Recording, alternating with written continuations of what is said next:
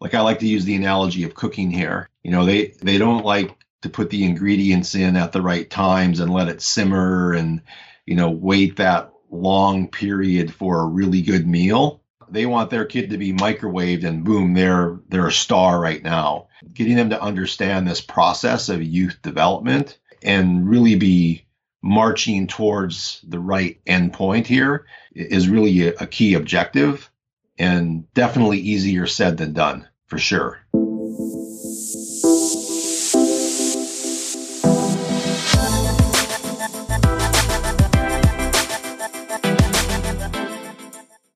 Hello, folks, and welcome to the Supporting Champions podcast. My name is Stephen. I'm delighted that you've joined us. I'm a performance scientist by trade, having helped many elite athletes and now developing people and teams to a higher and healthier level of performance through supporting champions.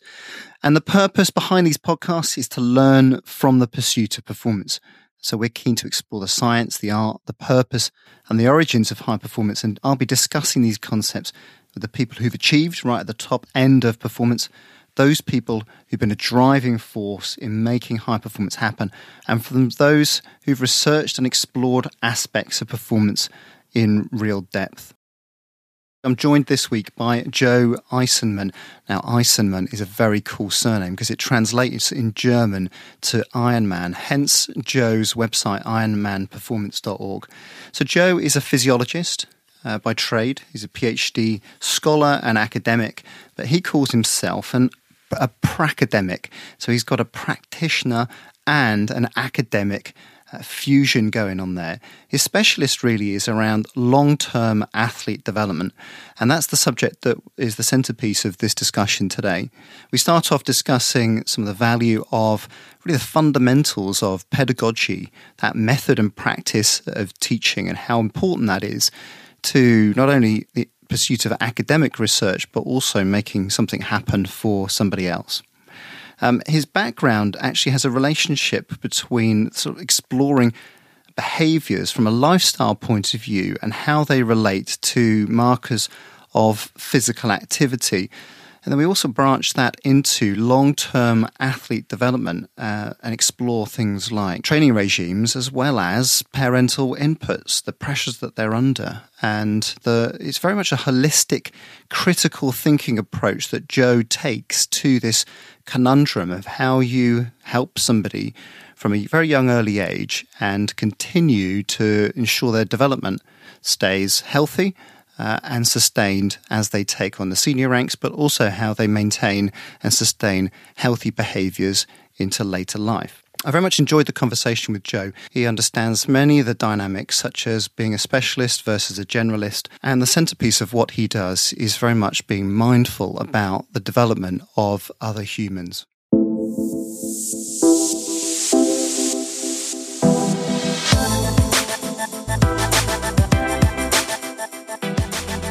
Joe, welcome to the podcast. It's so fantastic to to get to finally speak to you and and meet you. Yeah, thanks for having me on. Uh, really looking forward to it. Now, our, our paths crossed uh, maybe a couple of months ago, and I think we both responded to something quite interesting on Twitter. It was a it was a quote that said, "50% of papers are never read by anyone other than their authors." Yeah. uh, referees or journal editors, and I, I uh, we both responded to it, and I, I, went and followed up with the person who it was sourced to, to which they said, "Oh, yeah, I don't know. I heard it in a lecture somewhere in Scotland." but that was an intriguing yeah. piece of information, wasn't it? Absolutely, absolutely, and I think it, you know, it, it it lends to even though the number may not have been exact, but you know, we we still have this notion of you know research that's being done which a is perhaps not being read or even if it's being read the end user has difficulty in the translation of it mm. uh, and also with the implementation of it as well um, so i think those are areas that we in sports science particularly um, our field uh, that we need to be uh, aware of and in perhaps uh, making some efforts to you know, improve both the researcher practitioner relationships, um, the the management of that knowledge, the translation of it, and the implementation of it. Yeah, for sure. And I, and I think I suppose the reality is that journal published published scientific journals are prestigious, but they're not necessarily the format that is current to this particular decade and moment in time. I was talking to Yann Le Meur, the author of these amazing infographics that are so popular. And he came to the same realization: no one's reading my research because they can't access it, either because they haven't got access or that they, they, it's it's just uh, too far out of reach. Yeah, absolutely. And obviously, Yann has been doing a great job. And um, what? Why can't we mandate? Why can't journals mandate that besides publishing your paper, you also have to have a piece of translational information, such as an infographic or a blog that is attached to it as well, that's more easily digestible and accessible for uh, practitioners. Yeah. Well, they, they have that similar approach in, I think it's the Netherlands, where they, when you defend your PhD, it's to a public audience. That's the yeah. defense. And yeah. it has to make sense to the examiners, but it also has to make sense to uh, every man off its street. Yeah, a- absolutely. Um, I mean, that, that's a his in, I, I believe that's historic. Mm. Uh, you know, when we go all the way back to the, you know, academy system and, uh, an individual would go to the public square and they that's where they would defend their work. But yeah, I've I've read that somewhere. I can't recall exactly where, but uh, yeah, the individual would go to the public square and basically stand in the middle of the public square and you know talk about their work and answer questions from any passerby. So whether it's uh, an academic process of of getting deeper and deeper and following step by step. One study leads to the next study to the next study. And that's the way a certain academic study has got to take place. It's probably only about 50 to 80 years old. If you go even further back, it was actually communicated in a different way because they didn't have the means to mass publish and so on. So it's, it, we're sticking to a way of working that's actually that, not that old. yeah, no, absolutely. Um, uh, uh, so on, on the same topic, when you publish your report, uh, now you have the world to review your work, right? Because there's the comment section underneath that. Mm. Um, and and the expedience of it as well, right? Because again, practitioners they want an answer on Monday morning because they have to work with coaches and athletes or patients. You know, um, that's the other fault of the peer review process is how long it's taking as well. Yeah, it won't it won't count in a very narrow view of viewing that work, but it yeah. will probably count uh, to the rest of the world. Yeah, I mean impactfulness, right? Yeah. yeah. Like what, what? Like how how do we really measure impactfulness um, in, in in scholarly work?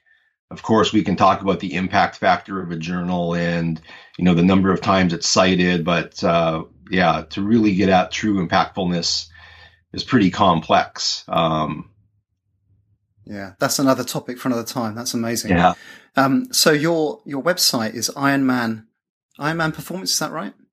IronmanPerformance.com. Yeah. And that's a base on your name, isn't it? Eisenmann it, is Ironman. Yeah. That's correct. I'm just. That's just in such a strong surname.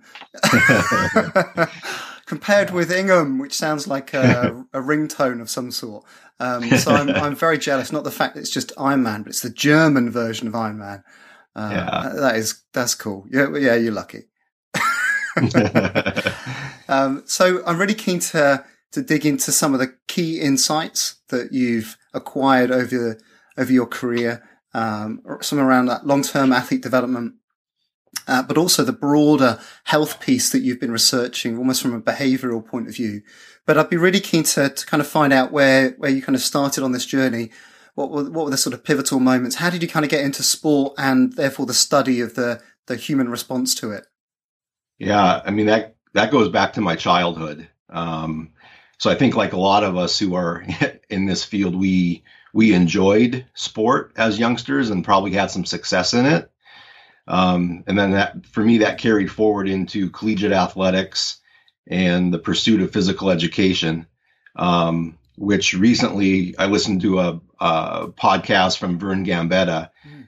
um, who also is steeped in the in the field of physical education and pedagogy, and it's an area that I think too often sports scientists and strength and conditioning coaches miss is the pedagogical aspects of their craft. mm. you know, get, get so caught up in testing and monitoring and sets and repetitions and programming that we lose that pedagogical aspect of, you know, how are we actually teaching and a, a, good full understanding of the learning of a new skill as well. Um, so, you know, I'm, I'm happy I have that background in physical education. Um, and then from there, I went on to graduate studies um, at Northern Arizona, worked at the High Altitude Training Center, which really focused on endurance athletes. And uh, I am not a aerobe at all. I'm more of an anaerobe, yeah. and uh, really, really enjoy, um, you know, the the big three American sports, which I participated in through my childhood and adolescence, and that's football, baseball, and basketball. Um, but nonetheless, um, had a great experience at Northern Arizona in the High Altitude Training Center um, and working with some very high end endurance athletes who would come um, and basically employ the live high, train low concept um, in Flagstaff. Um, and then uh, my real interest is really youth athletic development, which again stems from my from my youth and my coaching experience. So sought out um, very good PhD programs and landed at Michigan State University, where Professor Bob Malina was. Um, and if you're familiar with youth athletic development, I mean, Bob basically wrote the book called Growth, Maturation, and Physical Activity. Mm. You know, very well published, very well respected, especially in the European um, sport, youth sport system. Um, so I had a great experience there, and then went into academia, and I've I've I've I've always been at major universities um, over the past 15 years or so, and if you're familiar with the American system at what we call Carnegie One institutions, the uh, the, the dean and the department chair they basically have their hands around your neck, wanting you to secure grant funding. So there's there's no grant funding in in youth sports or sports science. So uh, my focus was on childhood obesity, youth fitness, and cardiometabolic risk factors. Um, and then in 2012, I guess I had a midlife crisis, Stephen. Uh, I, I, said I want to I want to go back to what I'm really passionate about. You know, I'm 45 years old, and I want to I, I want to do what I'm passionate about and enjoy doing, and that's youth athletic development. So, I founded uh, Spartan Performance. Uh, which is on the campus of Michigan State University, and it was a youth sport uh, performance center and research uh, center, and was there for four years, and then was given the opportunity to go to USA Football. Um, and again, that step there, in terms of like pivotal moments in my career, I I made that decision to leave academia, kind of going back on what we talked about knowledge management, knowledge translation, and implementation, because you know, as an academic, you write these papers and they go to a scientific journal. And as we discussed, like who really reads them? Are they really being read by the end user and being implemented? So having that opportunity to leave academia and go to a national governing body um, seemed to be a good thing for me to do and oversee long term athletic development for America's sport, if you will, football. Um, things didn't work out for me, and I I decided to leave USA Football last December, and now I'm consulting um, around these areas of sport science, sport technology, and long term athletic development. Wow. Okay, that's a hell of a career. So there's quite a lot on, in there. If you don't mind me unpacking a, a few of those yeah. things. So you went from your graduate studies uh, straight into working at the high altitude center. Was that the step that you you took? That was that would have been quite amazing. Yeah, so that that was part of my graduate studies. That was during my master's uh, program. So yeah, two years in Flagstaff, Arizona, and um, so I basically had a graduate assistantship or a research assistantship at this high altitude training center. Without wanting to ask you specifically your age, because that's very un unpolite in a, in a in a British way, can you point the year to me for this? Because this um that's, that sounds quite a, a forward-thinking opportunity that, that you would have been given back then, back in the day. Yeah, so I'm I'm 48 years old. You didn't have, you didn't have to say. You didn't have to say. That's fine. You, yeah, look, you look good okay. on 48. That's cool. Yeah, thank you. uh, it's only a, it's only a number, right? It's only a number. um, so so that that period was 1994 to 1996. Okay. Uh, yeah, and and again, it, a lot of athletes from around the world would come to Flagstaff, and you know, it's at uh, it, it is 7,200 feet, which is about uh, 2,000 meters, I believe. Yeah.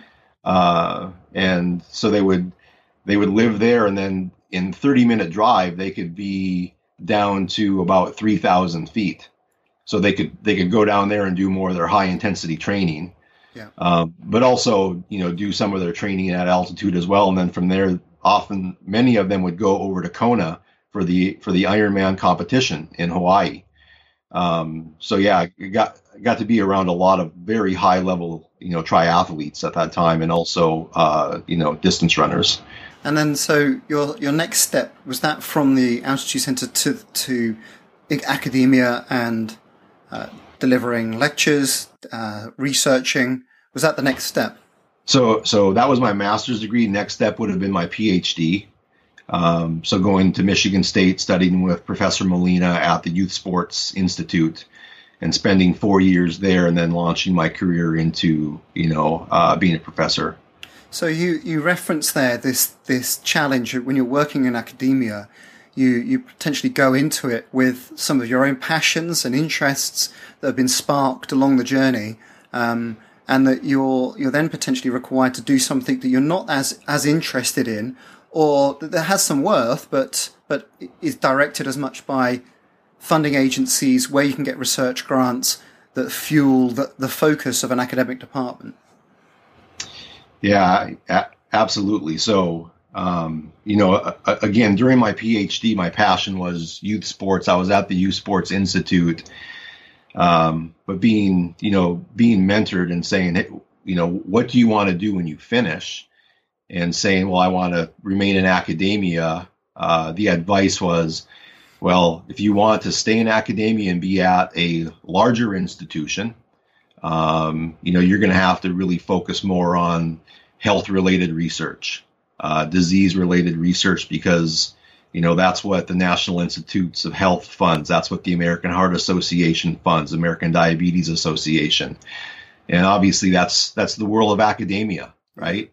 not not only publish or perish, but really it's the step before that, and that is securing grant funding, mm-hmm. uh, which is a major metric when you're at a you know um, a larger university in the United States, as opposed to you know some of our smaller and mid-sized schools where teaching uh, takes on um, greater responsibility and greater value. I'll say as well.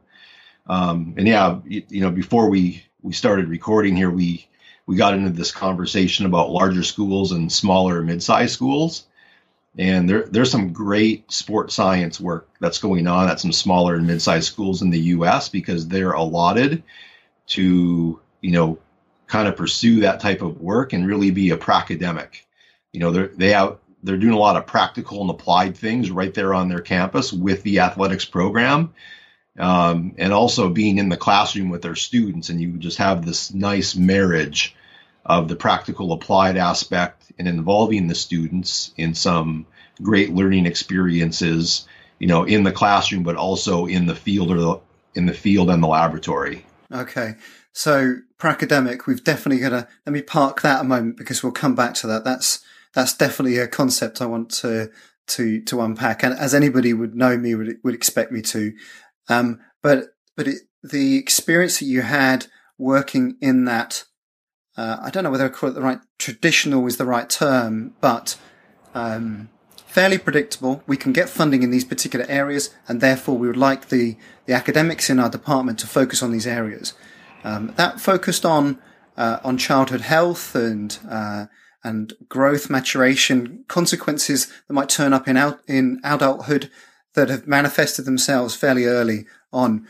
And, and whilst that might not necessarily have, have been your full flavour and might not be the direction you're taking now, that sounds like a hugely worthwhile um, source of research. Can you give us a few insights as to the some of the major findings that you got from that particular period of your study? Yeah. Uh, so yeah, a lot of that work was on you know habitual physical activity, moderate to vigorous physical activity, sedentary behavior, screen time, but also doing some work on sleep, stress, and genetics. And um, if you if you read some of my scientific publications, you're going to find, especially in the discussion, I talk a lot about multifactorial phenotypes. And you know, too often times we we like to be very myopic and very simple in our thinking. Like physical activity is the be all end all. Like if you're physically active, you're going to be healthy. And even though global we glo- globally we can make that statement because we do know that leading a physically active lifestyle has a myriad of health benefits in childhood, adolescence, and then into adulthood. But you know, there's still several of these other factors that both independently and in their interactions, you know, both, you know, like if we just take environmental factors or lifestyle factors such as physical activity and screen time. Mm. Like like we have a lot of youngsters who they meet physical activity recommendations, but they still watch four hours of television or have four hours of screen time. So like, what's the what's the combinatorial effect of that, right? And then we can layer on sleep and stress in into there as well. And we're not even starting to talk about genetics yet and the yeah. gene and environmental interaction. So, yeah, a lot of my work was really trying to untangle and better understand, you know, the contributions of each of those individual lifestyle factors along with genetics and the combination of them on these health related phenotypes. So, not providing a specific insight here, but kind of transitioning to what I'm doing now. And again, we had this conversation before we started airing is, you know, my passion and my interest and my dedication right now is on long term athlete development. So taking, you know, what we just talked about with the physical activity and health related fitness of youngsters, you know, that work definitely was not wasted, so to speak, in my career. Um, because there is significant overlap with long term athlete development. However, I don't think a lot of people see that. And I think that's an important insight that can be raised um, is long term athlete development. One, it's not just for athletes we need to we need to rethink how we're defining athlete, especially youth athlete, young athlete, um, and also that it's not just for those youngsters who are on the elite or competitive or performance pathway.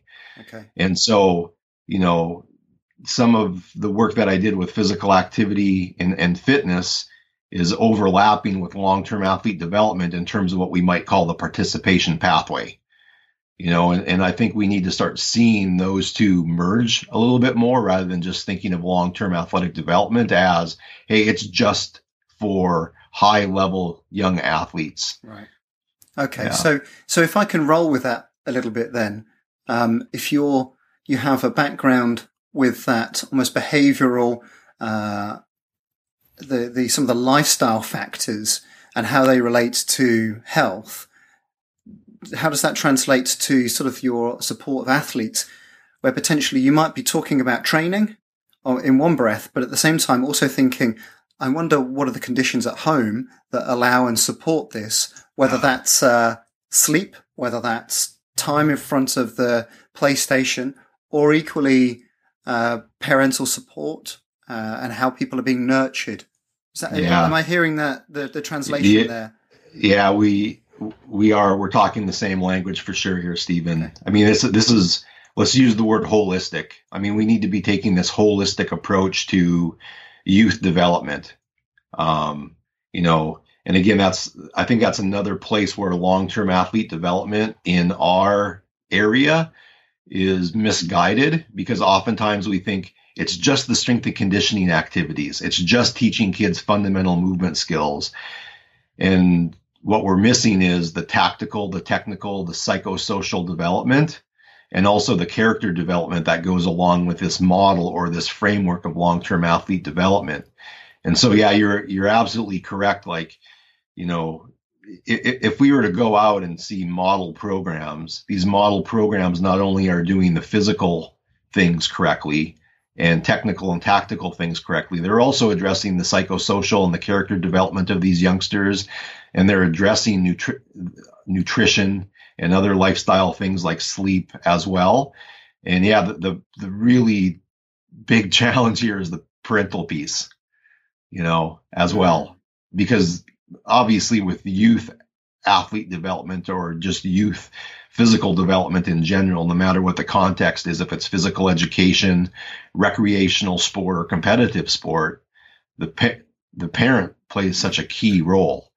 And we need to get parents better understanding what this framework looks like um, and, and the potential that it has if you know certain uh, tenants are are properly addressed along the way. Yeah, I mean, I've got to be honest. When I read the uh, title of uh, one of your research articles, "The Protective Effects of Parental Monitoring on Children Media Use," I, I genuinely want to say to my daughters, I spoke to a world expert on this and said, "You've got to cut down screen time." yeah. Um, but uh, without you saying yes, you should say that to her. But um, the, the this this is a is something that I just don't think it's being uh, addressed uh, or constructively being supported. I think there are pop up examples of people who are, are getting getting into this area. Uh, I can think of a lady, Lucy McCrudden, who in the UK set up one of our podcasts with with a, with a ballerina. She has a, a mm. company which is supports parents in performing arts, for example. Such a yeah. big area to be able to help yeah. support the the performing dancer. Yeah, absolutely. There aren't that many in sport that I'm aware of.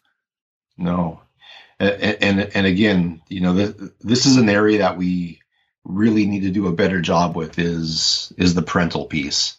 I think a lot of times, a we we become focused on um, the coach and coach education and coach development, and and they are they're they're a key driver in this as well. And we know that the coaches are complaining to us about parents.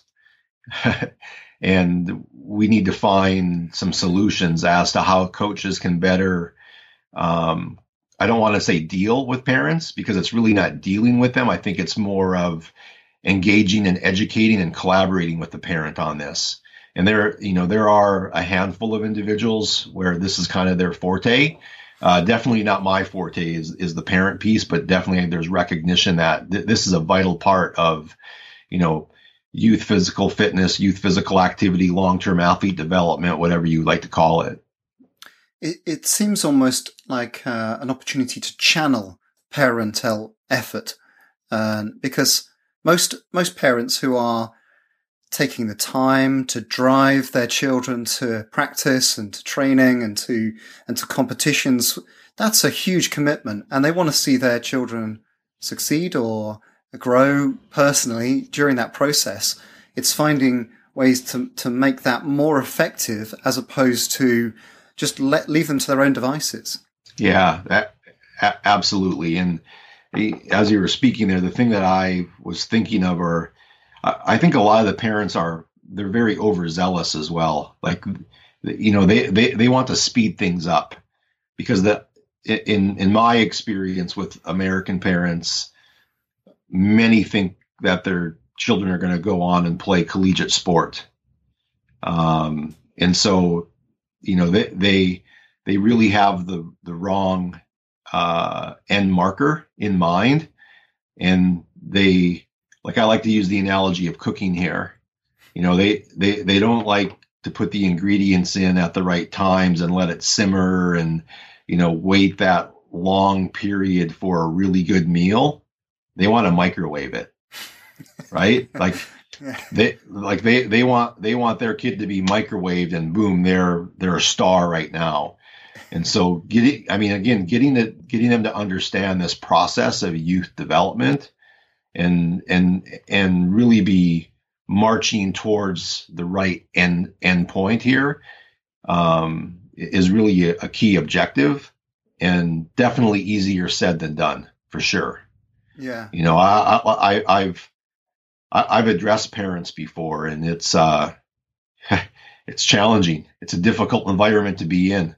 You know, to stand up in front of 20 parents, and you know they they all want their kid to be you know a, a really good athlete, and trying to talk to them about the developmental process and why we're doing things in an age and developmentally appropriate manner. You know, like again, they they're like, well, why do we need to do that? He's already doing that. We need to be doing this uh, quicker, faster. We need to get them to this endpoint. They need to be going to this tournament and be seen in front of these coaches and these scouts. Right. Um, and, and if we don't do it now, we're going to miss this opportunity. So um, it, it it's it really becomes a culture change, doesn't it? As well. That's interesting in the in the sense that it's um, the the searching for the silver bullet, the quick route. Um, yeah. Whether it's the uh, competition selection or exposure to the right people, or I often see people who who really would prefer to do the the shiny thing that, that doesn't really do much, but it looks clever, it looks funky, yeah. it looks cool, as opposed to do the basics really well, getting to bed on time, cutting down screen times, getting good quality nutrition on a regular basis, uh, taking time out, mentally mm. looking after your mind as well as, as your body. That, that's boring. That, that takes effort. that takes uh, routine and diligence and industry as opposed to just looking for the shortcut. Yeah. I, I mean, I think you nailed it in terms of let's just keep it simple. Let's do the fundamentals and do the fundamentals really well. Um, and you're right, like they want that silver bullet, like whether it be training methodology or what have you. Um, and yeah, trying to get them to understand that premise, like I said before, it's it, it it's very challenging. You talked there about holistic point of view, and um, in Vern Gambetta, uh, his podcast early on in the in I think it's um, episode four one, but in Vern's episode, he talked about being proud, or inversely not ashamed to be a specialist generalist, and yeah. and that's something I wrote about in the book. That it's just very that's me. I'm, I'm yeah. I've done a PhD in a very narrow area that is useful probably once a decade. uh, the, yeah. In the meantime, I've got a conversation with an athlete and I'm going to encounter maybe 20 or 30 different topics of very diverse approaches, some of which I would refer on to other people, some of which I will have an answer to or a solution, others I'll have to go and work out. Yeah, I, I, I think, uh, I think we're one and the same on that because I'm, I'm in that same boat. Um, and uh, one reason why I enjoy listening to Vern so much as well mm. is around that is around that concept. And you know, there's a few ways to look at this, and you know, one deals with how we're trained. Um, you yes. know, if we if, if we're going to be in the sporting environment, you know, and a lot of people talk about the silos, the exercise physiology silo, the biomechanics silo, the strength and conditioning silo, what have you.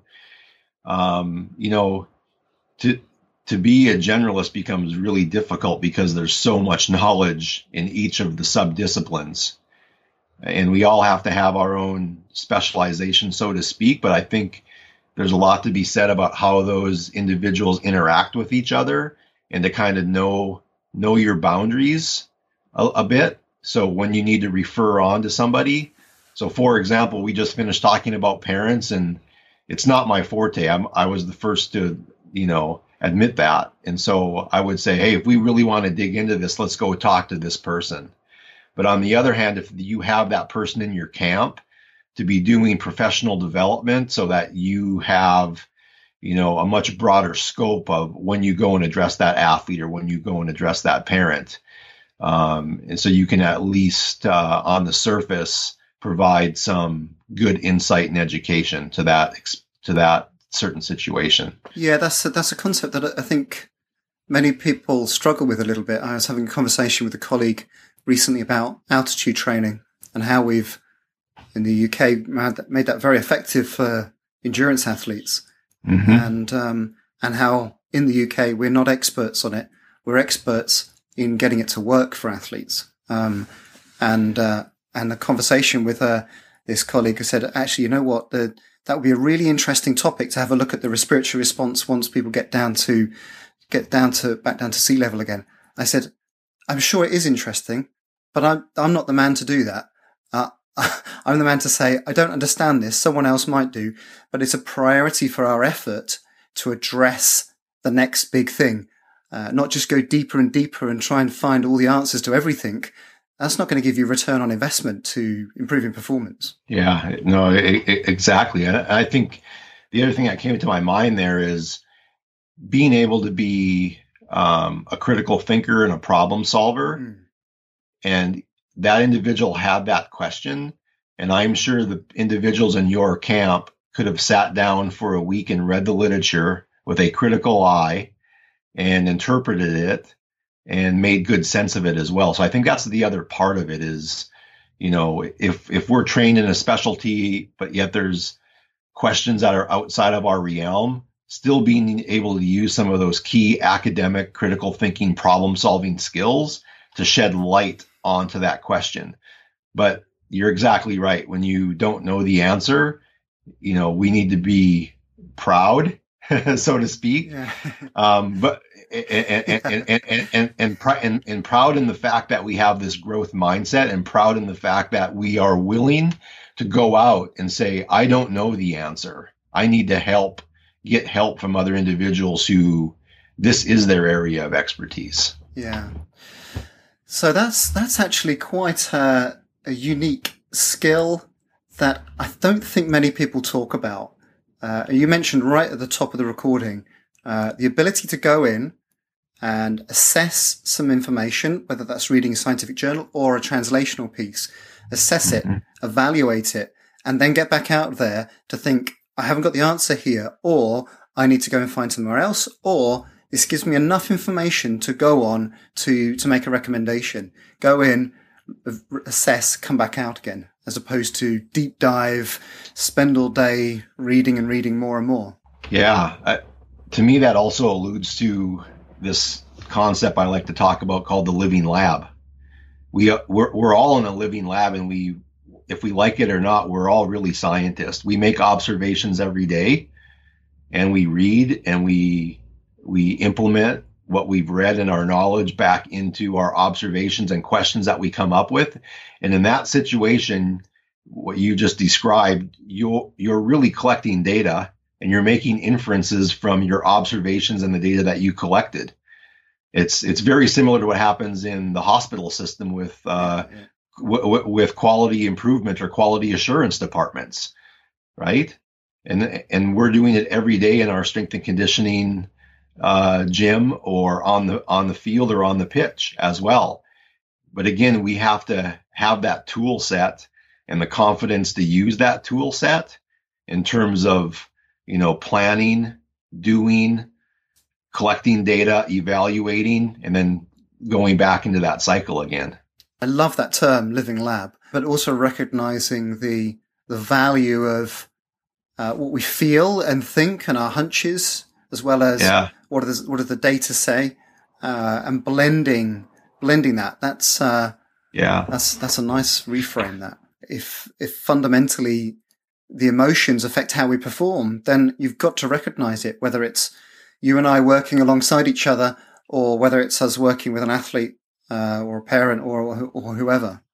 Yeah, and again, this this is a hot topic, Soder, isn't it? This emotional and social intelligence that's kind of what we're speaking of right now. And again, we get we get so enamored by the science and the physiology, biomechanics, the and, and whatnot, and we lose sight of that, you know, emotional and social intelligence about how that affects not only decision making, um, but also the the implementation um, and effectiveness of that programming, if you will. Yeah, absolutely. I mean, I, I think that it's relatively common for uh, for a practitioner, strength coach, biomechanist, physiologist to to ask an athlete how they feel uh, at the top of a of a consultation, and that can set the direction. That's mm-hmm. I think that's relatively common. I think people will recognize that overtraining still this look search for a big biomarker. We're, we're still down to how are you? yeah. uh, and we might only yeah. ever stay there because it is, is actually a very cool uh, question to ask.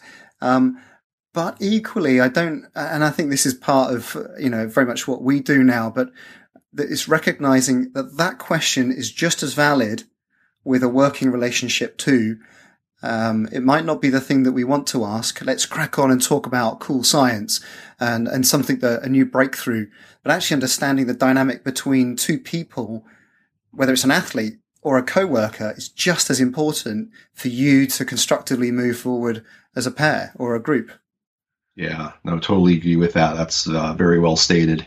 Mm. So, how much of that is is in your work around uh, athlete development is is respecting not only the, the the physical, the emotional and mental, psychological side of things, but almost environmental too. Yeah, again, this this is kind of the, the holistic approach, right? So if we have this, and I'm just going to use long term athletic development framework or pathway in mind, you know how that is implemented in certain communities, in certain socio environmental fields it, it's it, it, takes on a whole new flavor and and how you go about it and the progressions of it as well. So it it's definitely something that needs that needs to be considered you know. If you're in an affluent community versus in you know a, lower income community um, that's going to affect uh, your relationships and interactions with the individuals within that ecosystem. Okay this this is a potentially tricky question uh, to answer. Given that we've also just said that it needs to be holistic, can you see any common trends? It's very difficult to cut and paste uh, one dynamic, whether it's environmental, physical, mental, and any of those that, that cut and paste across in, uh, different situations, different cultures. Um, but if you were to sort of step back from your, the field of expertise that you operate in, you think actually there's some there's some key areas that the you'd be looking for before most other topics or areas, what would those sorts of things be? I mean, I, the coach is in the middle of this. So I think coach education, coach relationships, and I'm going to go back to the pedagogy of it as well. And um, I mean, coaching is good teaching, right? Mm. And you know, no no matter what your long term athletic development framework is, that coach has to be able to deliver each of those elements. And again is very central um, to this to this whole pathway into the young athlete's experience um, in, in in in sport or whatever recreational activity it is. Okay so um, tricky question but your answer there is about understanding the dynamic the effective relationship between the the two key units, the athlete and the coach, in that sense. You can't look for good facilities, or you can't look for yeah. uh, a place, a good cafe nearby for that people can talk. You're talking about a human connection. We're a social species at heart, and and and ultimately, if you're going to constructively work together, that unit has to work. Absolutely. I mean, what you just said there, like the the facilities, you know, do the facilities really matter if you have a poor coach? Right? The the again, the coach is the delivery system. Yeah. So such a such a key element in how we educate that individual, um, and and also how that individual develops themselves, which goes along with a lot of the things that we've been talking about today with, you know, the the open mindedness and um, you know the ability to get in and read and think and observe and kind of do your own self study, if you will um, is so critical for that for that coach to continue to develop. Yeah, I mean we've talked about the the pivotal role of parents. This is such the big opportunity in in sport, but coaching coaching coaches are leaders in that sense. They're yeah. not the people who just put the cones out and do the stopwatch or put the lane ropes out. Uh, they are their behaviours are magnified and reflected. If a coach is having a bad day, everyone's probably going to be put in a bad mood as a consequence. The coach uh, dictates the pace, the tone, the the support, the the ambition. These are these are leadership qualities at, at the end of the day, aren't they? They certainly are, and I and I think you know, again, getting coaches to understand that as well. You know, like as you were speaking there, I'm I'm just visualizing in my head a practice field with the coach and all eyes are on the coach. The kids come to practice or the game and eyes are on the coach. Parents, they look to the coach and that coach needs to understand, you know, that critical role that they play and yeah, as you mentioned, leadership becomes such a big part of that, and having those coaches understand that that, that they are leaders and that they need to act and behave as leaders is is really important. And again, so many of our coaches get enamored with the X's and the O's that they really forget about those leadership qualities and the teaching of character and psychosocial development of those youngsters. Um, so again, I think it's always a good reminder for those coaches what you exactly said. You you are the leader. Those kids, those parents are looking to you as a leader. That's that's so critical, Stephen. Yeah, and and and in some ways, the profession of coaching, people don't carry the badge of coaching with the respect it deserves. Maybe in the top tier in the NBA and the the Premier League, that it they're the figurehead, they're the the eagle type leader, but but the coach on the ground working with a local club, they should they should carry that pride in the same way. Absolutely, if not even more. Yeah, absolutely. They're affecting yeah. the trajectory of a of a young yeah young person. Yeah. Well, I mean, I said coaching is teaching. So if we mm. go into a if we go into a school setting, it's no different. All eyes are on the teacher in the classroom because they are the leader and they act and behave in that manner as well. Yeah. So we should be expecting the same you know, from our coaches. And I think we just need to relay that to them a little bit better, especially those who, as you mentioned, they're they're they're in their small community and they're a volunteer coach, but still they have such a big impact on the development of that youngster and the development of the entire community, if you will. Hmm. Just just listening to you today and thinking about how this actually translates not just from uh, from an academic study to, to sport, that translational piece, the the findings and the implications that you've you've discovered or or shared with, with people over time, how that relates to parents and to, to coaches. But um, that holistic word that you said right at the top about understanding multifactorial inputs, that relates to somebody who's on a train or a commute or grafting away in work that it doesn't just get boiled down to one particular intervention. They need to be thinking about their own life and their performance quite holistically too. In the same way that coaching as leaders, uh, leaders should be thinking of themselves as coaches in, in inspiring other people and motivating other people. I'm, I'm hearing so much overlap to, to the non-sporting world too. a question that I ask a lot of my friends when I first see them, what's your quality of life? on a scale of one to 10, what's your quality of life? So think about quality of life. All those pieces that we talked about affect quality of life, mm. right? So at the end of the day, isn't that really one of the most important metrics for all of us? Quality of life, right? Like it doesn't matter if you're, you know, an architect, a plumber, a coach, an athlete, a school teacher, whatever. Like we all strive to have a good quality of life. So in order to have a good quality of life, we we need we need to pay attention to all the pieces of the puzzle as well.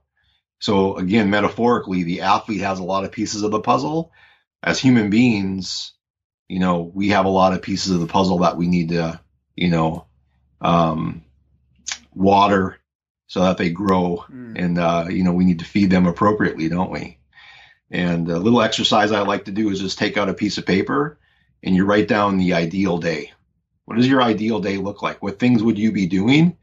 Um, you know, and obviously for me, part of that is getting up and having a cup of coffee and reading the newspaper and going for a walk and going for a run and lifting weights. Like, how does that fit into my day as well? But also the things that I do in my career. And I'm going to go back to this word impactful. You know, what's the impact that's being made as well? I think that becomes really important. And to me, right now, um, the impactfulness is really being able to get to that end user. And to me, the end users are young athletes and the coaches who are delivering the system to them. You know, um, and again, I can go back into academia and I can write papers. Are any of those coaches ever going to read those papers? Probably not. Are any of the strength coaches going to read some of the papers? Maybe. But, you know, finding alternative ways to get that information and knowledge to them via blogs, uh, social media, mm. um, and uh, you know podcasts such as this, infographics, um, live in-person clinics where you can really have an impact and do hands-on education with coaches. Um, the, the, those are things that you know drive me currently in terms of impactfulness and uh, my quality of life. Ah, oh, that's amazing. Ideal day. I'm taking that. I'm stealing that from you, Joe. Yeah. um, yeah. And and so then looking forward, what's you, said you don't know whether you're going to necessarily be doing this in five or ten years that time, but uh, what what do you hope for looking forward? I'm just enjoying living in the moment. Um, obviously, we all have to plan, and sometimes we don't know what type of opportunities are going to come our way in the future right now I'm really not worried about opportunities that are going to be coming in the future. And again, I'm going to go back to as long as on a day to day basis I can have the, this impactfulness on young athletes, I really don't care where I'm at. You know, I I think my my educational background and my skill set allows me to operate in a variety of different domains and organizations. Which one is right for me? I'm not really sure. As but I know what's going to happen is the work that I do on the on a daily basis is having this impact on the development of young athletes so that they have a positive experience in sport. Um, and you know, I'm going to circle back to it's also it also deals with the people that you surround yourself with. You know, like in our profession, Stephen, we see a lot of logo chasers. You know, they they they want to work for the big club, the pro sports team or whatever. And then they get they find themselves in those positions and it's not all the glitz and glamour that they thought. And you ask them what their quality of life score is, it's less than five on a scale of one to ten. And even though they can walk around and have the nice logo on their shirt, and they you know they they, they feel they feel a source of meaningfulness in that um, their quality of life is not good. So again, it's surrounding yourself with really quality people um, that you enjoy working with and who are on the same mission as you're on, and can also, for me, push my growth as well. Love that, and and I'm not surprised given the conversation that you you offered quite uh, an emotive perspective, quite a philosophical view of living in the moment if you were to say, right, here's my bullet point plan and I must follow these KPIs and tick box exercise that takes me forward in a very structured way to the end destination. That you're talking about a feeling, uh, you're talking about autonomy. That's quite an, a personal uh, sense of freedom almost rather than order and specific structure. Almost a dint of the journey that you've uh, made over the years, you've acquired these experiences, and only until you've acquired them to a level that you're comfortable with, a degree of mastery there, you've got an understanding of where you're going, that you're in a position to be quite free and and uh, explorative almost in uh, as to what's next. Yeah, and I, I'd be careful with the word mastery as well degrees you know, of. I, I, yeah. You, you, you, know, you'll have to recognize, even if you are too humble to say that you have that, you'll, you'll have degrees of. Knowing what your, what your expertise is, and especially going back to, you know, the specialist generalist idea as well. Mm. because then you find yourself thinking that you need to be an, an expert or mastery in all these yeah. little buckets as well. And as we discussed early on, that becomes so difficult and so challenging, but it's also so rewarding to keep knowing that you you can keep growing in each of these little buckets and that there's going to be other ones that come along in time that may contribute as well. Hmm. So, I mean, I, I just think it's part of the growth mindset, and you know, for for individuals, and you know, it's maybe an overused term these days, but we know that there's these individuals who they they just love learning, and it's not only the love of learning, it's reflecting on it and trying to think how you can incorporate it into your life and or your profession as well. Fantastic. Now, I just it's been a really powerful hour to spend with you. I think if I if I if I start from today thinking about my ideal day, it's it's connecting with some inspiring people like yourself and hearing these sorts of perspectives. So um, it's been amazing to to chat to you and, and, look forward to see how it all unfolds for you. Um, Joe, I'm really appreciative of your of your time and uh, and sharing your your insights with the with the podcast. If if um, if people wanted to follow you and connect with you, where's the best place for them to, to find you? If they're not, they're already doing so. Yeah, I'm I'm actually quite free with my email address. Like if people want to reach out and ask a question, or I've had people reach out like, "Hey, can we Skype? I heard you on this podcast, and I'm interested in this." You know, I'm always willing to give you know 15 20 minutes sometimes 30 minutes just to skype and connect with people and learn from them and see what they're doing. So they can reach out via email. So joe eisenmann at gmail.com uh, so last name is e-i-s-e-n-m-a-n-n joe eisenmann at gmail.com and um, on twitter um, at joe underscore eisenmann. Fantastic. And your website we, we talked about at the top. Just remind us again. Uh, ironmanperformance.com. So if people didn't get your surname spelling, then they can just Google Ironman in German and, and that's the way to find them. Yeah. Joe, it's been an absolute pleasure. Thank you so much for joining us. Yeah, thanks for your time. This has been an enjoyable just conversation, Stephen. Uh, I've I've really enjoyed it. Thank you.